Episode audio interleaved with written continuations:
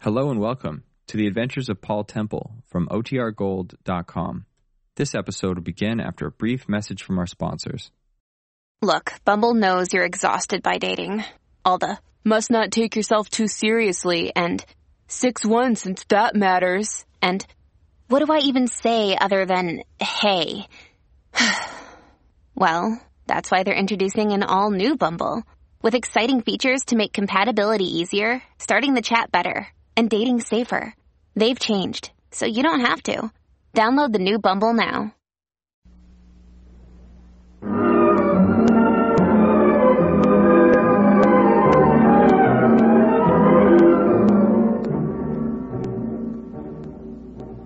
The BBC presents Peter Cook and Marjorie Westbury in Paul Temple and the Gilbert Case. The final episode Mr. Hamilton.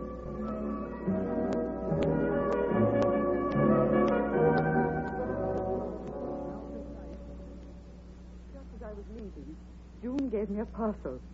She said, This is for you, Betty. It's just a little present, darling. I took the parcel home, but I was so tired I didn't open it until the next morning. Yes. You'll never guess what was inside that parcel, Mr. Temple. I know what was inside it. A pair of shoes. Am I right? Yes, but When did June give Brenda Sterling her pair of shoes? how did you know that? Were they the same as yours? Well, they were evening shoes, but they were quite different. Why do you think June Michael gave you and Brenda those shoes? I, I don't know. I think you do. The Cordoba pendant was stolen by a man called Larry Boardman. It was common knowledge that he'd stolen it, but the police couldn't prove it. He knew that it was no good trying to get rid of it while the hue and cry was on. But about six months later, he died. Before he died, however, he sent for a very dear friend of his.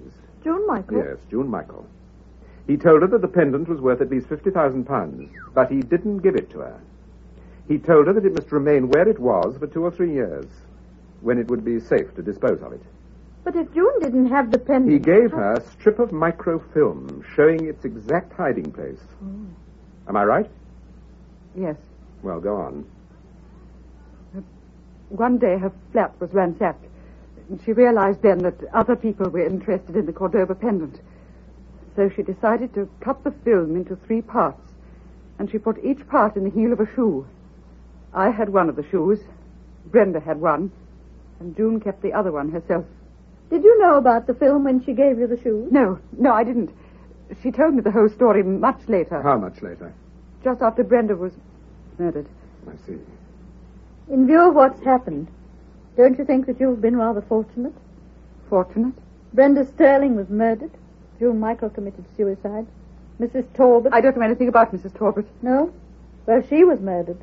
And one of her shoes was stolen. I, I know nothing about Mrs. Talbot except that she was a witness in the Sterling case. Didn't you meet her one night at La Martella? No, I didn't. I think you did. In fact, I know you did. Miss Wayne, what happened between you and Mrs. Talbot? Come on, tell me. I sold her my part of the film for a thousand pounds. I met her several times because, well, I, I was trying to get more money out of her. Whose suggestion was it that you met at La Martella? I don't remember. Probably it was mine. Was Mrs. Talbot buying the film for herself? No, she said she was acting as a go-between, but she didn't say who for. I see. You've been very stupid. The moment you knew what was on that film, you ought to have taken it to Scotland Yard. Yes, I realize that. I realize it now more than ever, but, well, it, it seemed an easy way of making a thousand pounds. Yes. After all, I, I didn't steal the pendant. I didn't even keep the film. But you knew what was on it. Yes. No good pretending I didn't. Well, that's honest at any rate. Miss Wayne, you did me a favor last night, and I haven't forgotten it. By telling you not to go to Reading. Yes. Just after you warned me, I received the invitation. From Fabian. Yes. What happened, Miss Wayne? Did you overhear someone talking? Yes. I was in the cloakroom and Fabian was talking to someone outside. I thought I'd better mention it to your husband. I'm very glad you did. I didn't recognize the other voice because, well, Fabian seemed to be doing most of the talking. Miss Wayne, I want you to do something for me. I want you to give a cocktail party. A cocktail party? Yes. When? Tomorrow night. You mean here in this flat? Yes. Are you serious? Perfectly serious. Will you do it? Well, uh, who do you want me to invite?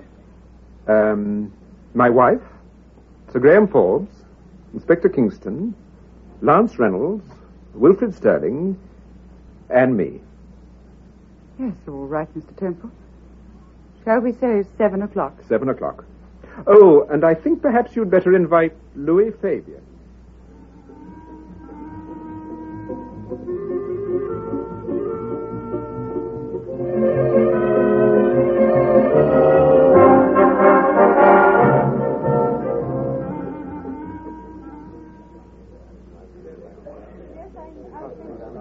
Another glass of sherry, Mrs. Temple. No, thank you. Lance? I'm all right, thank you. Inspector? Oh, you've got whiskey. yes, I'd like some more soda, if I may. Oh, yes, of course. And then, uh, Here you are. Thank you. Are you all right, Louis? Oh, yes, thank you. You don't look too happy with that glass of sherry, is it? Oh, no, no, please, it's very good sherry. Look, Betty, I've got an appointment at half past seven. How long is this thing going on? I don't know. It wasn't my idea. What do you mean it wasn't your idea? Don't be silly, Lance. Do you think I should have invited all these people? Excuse me, that's the door. Oh, good evening, Mr. Sterling. I'm so glad you could get here. I'm uh, rather late, I'm afraid. Oh, that's all right. Come along. I'll introduce you to the others. oh, hello, Sterling. Oh, good evening. Uh, how are you? Good evening, Mr. Sterling. Hello, Mrs. Temple. I think you've met Sir Graham Forbes and Inspector Kingston. Yes, we've met before. Good evening. Good evening. Good evening. This is Lance Reynolds and Louis Fabian. Good evening. How do you do? Now, uh, what would you like? Uh, sherry? Gin? Whiskey? Have you a soft drink? I'm sorry to be a nuisance, but uh, I'm afraid I've only got tomato juice. that would do nicely. Thank you. But if, uh, if there wasn't any question. Temple, forgive my asking, but was this cocktail party your idea? Yes, it was. Well, what's this all about, Temple? Exactly. I'll tell you what it's all about, Inspector. A girl called Brenda Sterling was murdered, and her fiancé, Howard Gilbert, was arrested. You all know what happened. Gilbert was tried and eventually convicted. But he didn't commit the murder. No, he didn't, Reynolds. Then who did? We'll come to that in a few moments, Fabian. Now, it was true that Gilbert did have a row with Brenda. But if he didn't murder her, then the row was completely unimportant and. And we had to find another motive. Exactly, Sir Graham. Well, eventually I found a photograph in June Michael's flat of a friend of hers called Larry Boardman, a notorious crook who, it was generally accepted, had stolen the Cordoba pendant. The pendant, incidentally, has never been recovered. But Boardman's dead, Temple. I know. But just before he died, he gave June a microfilm which showed the hiding place of the pendant. Oh. Several attempts were made to get hold of the film, and in desperation, June split it into three parts and hid each part in the heel of a shoe.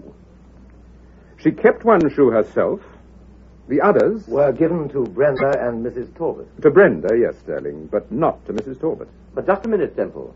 If Mrs. Talbot didn't have one of the shoes, then she didn't have a portion of the film. I said it wasn't given to her by June Michael.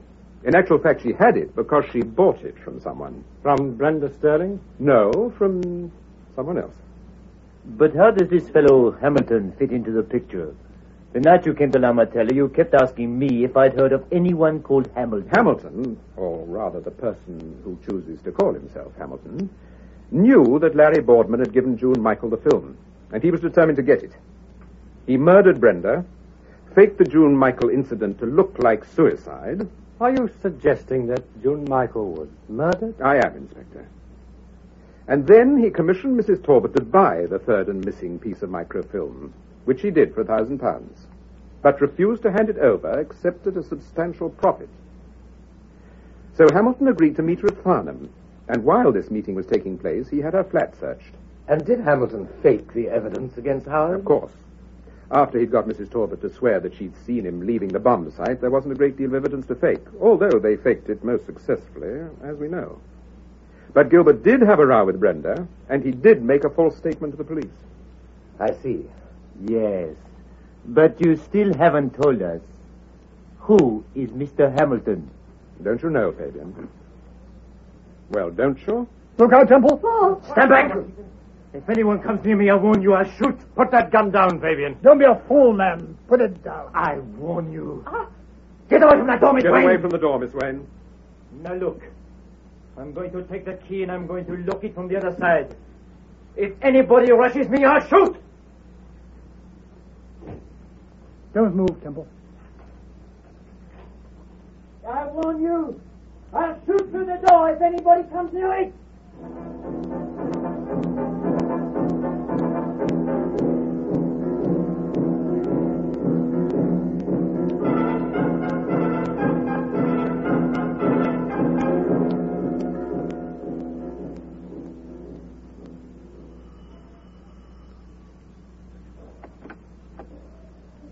Oh, good afternoon, Inspector. Hello, Mrs. Temple. Is your husband in? No, but I'm expecting him back any minute. Oh, well, I won't stop. I've got an appointment at half past five. Is there any news? I'm afraid not, but it's early days yet. We'll pick him up all right, don't worry. I expect you've had a pretty hectic 24 hours. Hectic. Huh. I never want to see another railway station or airport as long as I live. According to the newspapers, the whole of Scotland Yard is... Oh, that's the telephone. Would you excuse me? yes, of course. I'll phone tomorrow morning. All right, Inspector. Goodbye. Goodbye.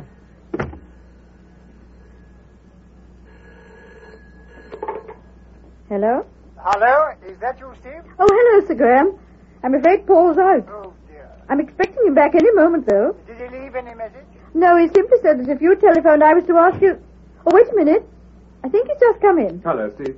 Oh, is that for me? Yes, it's Sir Graham. Oh, good. Did you see Inspector Kingston? No. Oh, well, there's only just this minute left. I can't think how you missed him. Thank you. Hello, Sir Graham. Well, what's happened? It's all right. There's no need to worry. You sure? Yes. Well, remember, he's got the complete film. If he doesn't keep this appointment. He'll keep it all right. This is one appointment he will keep. You won't forget, Sir Graham, the whole place surrounded. We're all ready, Temple. Everything's laid on. We're just waiting for the green light. Well, you'll get it tonight, Sir Graham. Good. Nine o'clock? Nine o'clock at La Martella.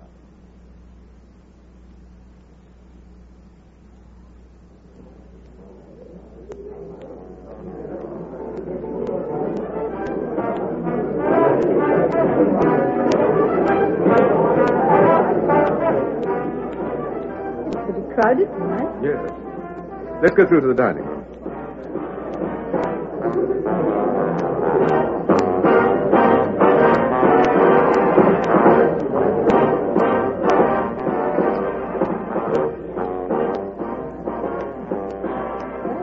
Fabian's here. He's managing to keep well out of the way. Well, naturally.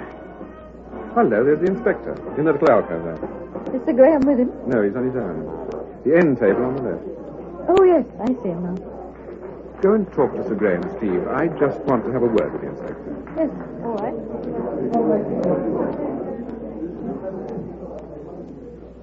Hello, Inspector.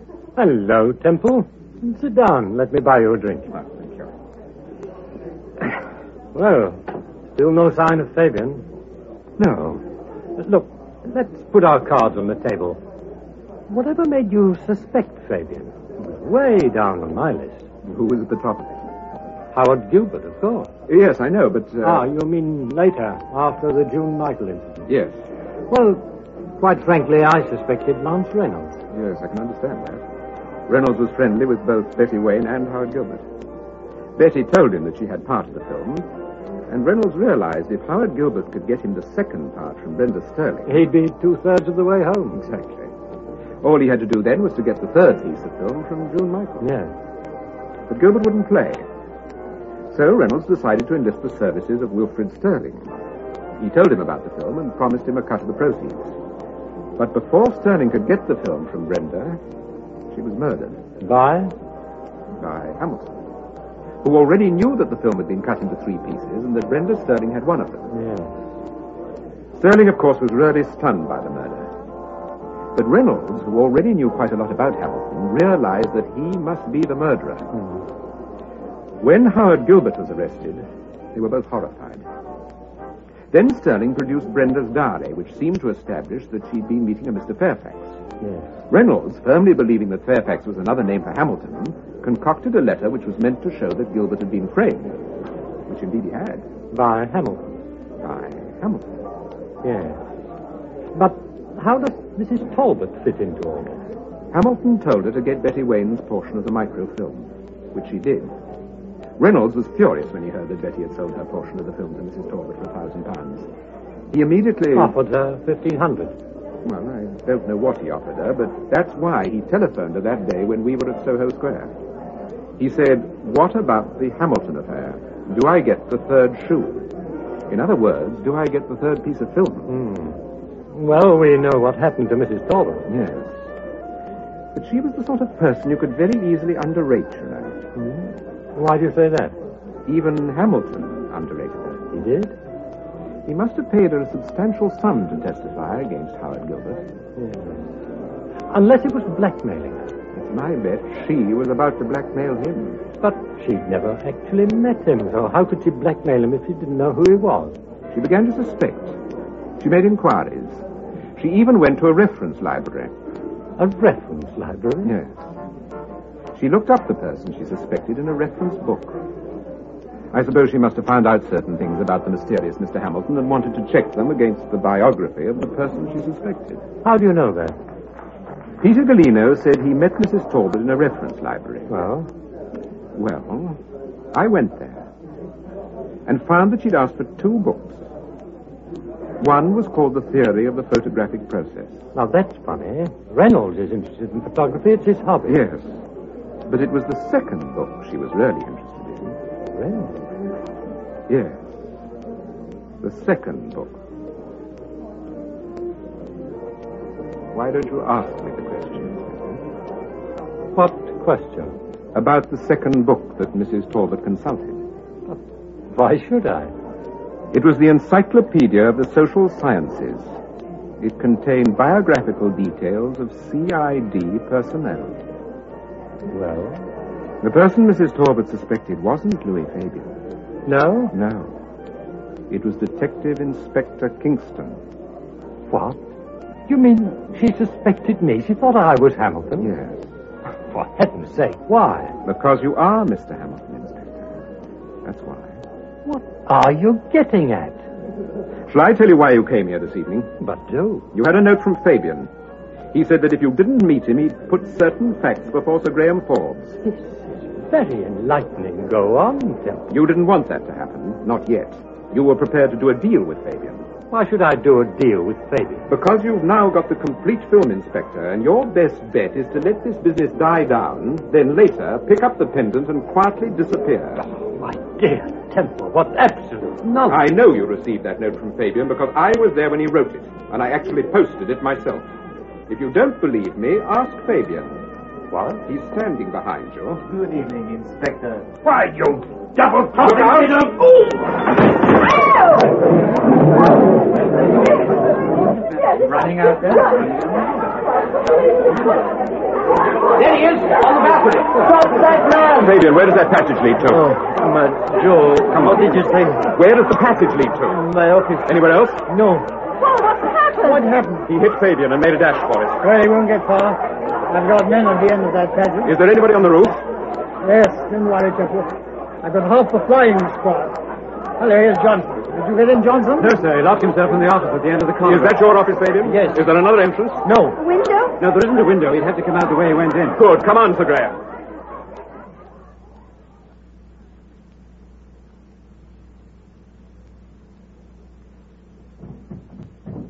Kingston. Kingston, don't be a fool. The game's up. Come on, open the door. What's he doing? Sounds to me as if he's moving furniture about. He's barricading the door. Kingston, we'll give you ten seconds. If you don't open the door, we'll blow the lock. Paul, there's something burning. He's right, son. Blow the lock, Sergeant. Quickly. Stand by, Mrs. Temple. All right, Sergeant. Wedge the door. There's a strong smell of petrol or something. Good heavens, I'd forgotten. There's a drum of Veronex in one of the cupboards. Hmm? That's clinging spirit, isn't it? Yes, we've been using it for the carpet. Well, that stuff's highly inflammable. If he poured it all over everything, the whole place will go up. He must be mad to do a thing like that. I know what he's trying to do. There used to be a door from my office to the staff staircase, but I had it blocked up. It's only a wooden partition, and he's trying to burn it down. But what happens if he does? Well, if he's lucky. He won't be lucky. The fire's got a firm hold. Fabian, listen. Go downstairs and get everybody outside as quickly as you can. Yes, all right. Steve, you go down with it. No, I'd rather wait Darling, for- please. All right. Come along, Mrs. Temple. Now, the best thing we can do is get every available fire in. Heavens, you heard that? Yes. He won't come out now. I think we could break the door down now. No, no, stand back, Sergeant.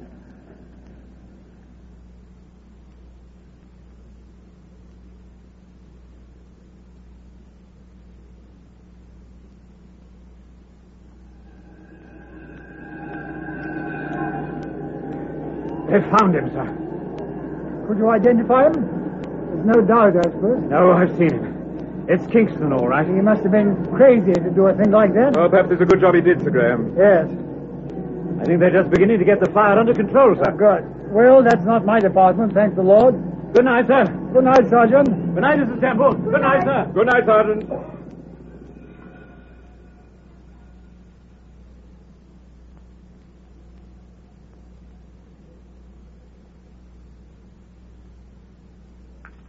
Steve, that was the most delicious coffee I've ever tasted. Yes, you can't beat Charlie for coffee.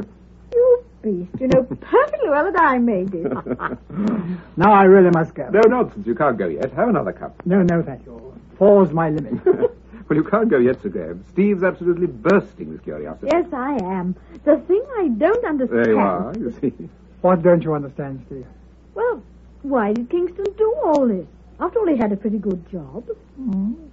He also had to put a nice collection of debts. He'd been gambling very heavily and had lost nearly 7,000 pounds. The Cordoba pendant was an easy way out. I can tell you it was a shock to me. Of course, Kingston was in a unique position to make the necessary contact. Oh, yes, I can see that, of course. But what about that little Italian waiter, Galena? Galeno obviously knew something about Kingston. That's why he was beaten up. And don't forget, Kingston was the only person who was allowed to see Galeno at the hospital, except myself. And you know what Galeno's reactions were. The poor devil changed his original statement because he was terrified. Yes, and of course, Kingston admitted that he was at Farnham when Miss Talbot was murdered. And he was at La Martella the night that Betty Wayne warned me against going down to Reading. But I thought she'd overheard a conversation between Reynolds and Fabian. No, between Fabian and Kingston. Oh. And it was that conversation which confirmed my suspicions. I told Kingston that I'd been warned not to go down to Reading, but I didn't tell him who had warned me. I gave him the impression that it was Reynolds who had overheard his conversation with Fabian. Well, you know what happened, or very nearly happened, to Mr. Reynolds. The car accident, yes. Uh, tell me, was Fabian working for Kingston? No, but Kingston was beginning to make use of Fabian. He must have started by doing him one or two favors. Hmm. For instance, he found out about Lynn Ferguson and tipped him off. Yes. Well, then, why was Lynn kidnapped? Because Kingston wanted us to concentrate on La Martella. He knew that by kidnapping Lynn, he was throwing suspicion on the Fabian. Yes, that's why Galino told me I'd find Hamilton at La Martella. He was warned that if he didn't tell me, he wouldn't just be beaten up, he'd be murdered. As soon as Fabian knew the whole story, he offered to collaborate with us. Well, you know what happened. Incidentally, Temple, we picked up Mrs. Stone this morning. Who is Mrs. Stone? The woman who saw Mrs. Talbot. She was working for Kingston. She searched the flat and actually found the second piece of microfilm. And she handed it over to Kingston. Yes. Well, just one more question. Why did Sterling put in that listening apparatus? Did he think that Betty Wayne was working for Hamilton? I don't know, but he knew that Reynolds was friendly with her, and he wanted to make sure that he wasn't being double crossed. See. Well, that's the end of the Gilbert case, Temple. Well, Oh, surely it's not quite the end. What's going to happen to Howard Gilbert? It's already happened, Steve. What? He was released this afternoon. Oh, good. Congratulations, darling. Thank you, Sir. And from me, Temple. Thank you, Sir Graham. Well, what are you going to do now? If I remember rightly, you were off on a holiday when this business started. Well, we'd arranged a continental tour, and I'm afraid that's off, for the time being, at any rate. Oh, why? Well, thanks to Mr. Hamilton, the car's indisposed. Secondly, neither of us feels like a tour. We just want a jolly good rest. Yes, I can understand that. Well, the real trouble is that I want to go to Venice. Paul wants to go to Monte Carlo. Venice. All that distance just for smells and gondolas. Venice doesn't smell. It's absolute heaven. Uh, In any case, what about Monte Carlo? What about it? Well, uh, it's windy. Windy, Monte Carlo. Very windy. Nonsense. You're thinking of Beachy Head.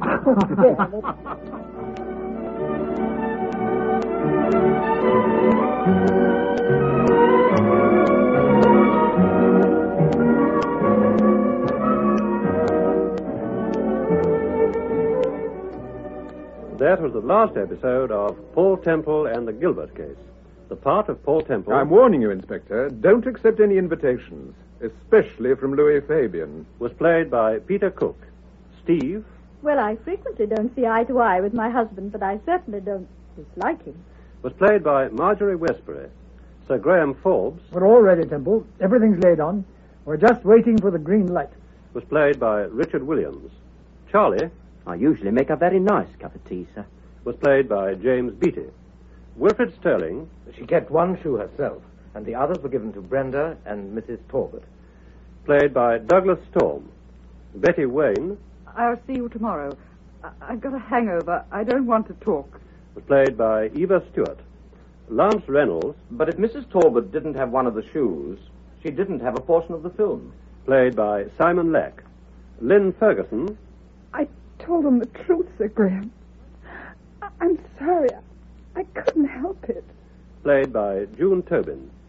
Louis Fabian. If you want my frank opinion, the police want a scapegoat for this affair, and they've picked on me. Played by John Hollis. And Inspector Kingston. Are you suggesting that June Michael was murdered? Was played by Duncan McIntyre. And Detective Sergeant Johnson by George Hagan. The Paul Temple serials are written by Francis Durbridge and produced by Martin C. Webster.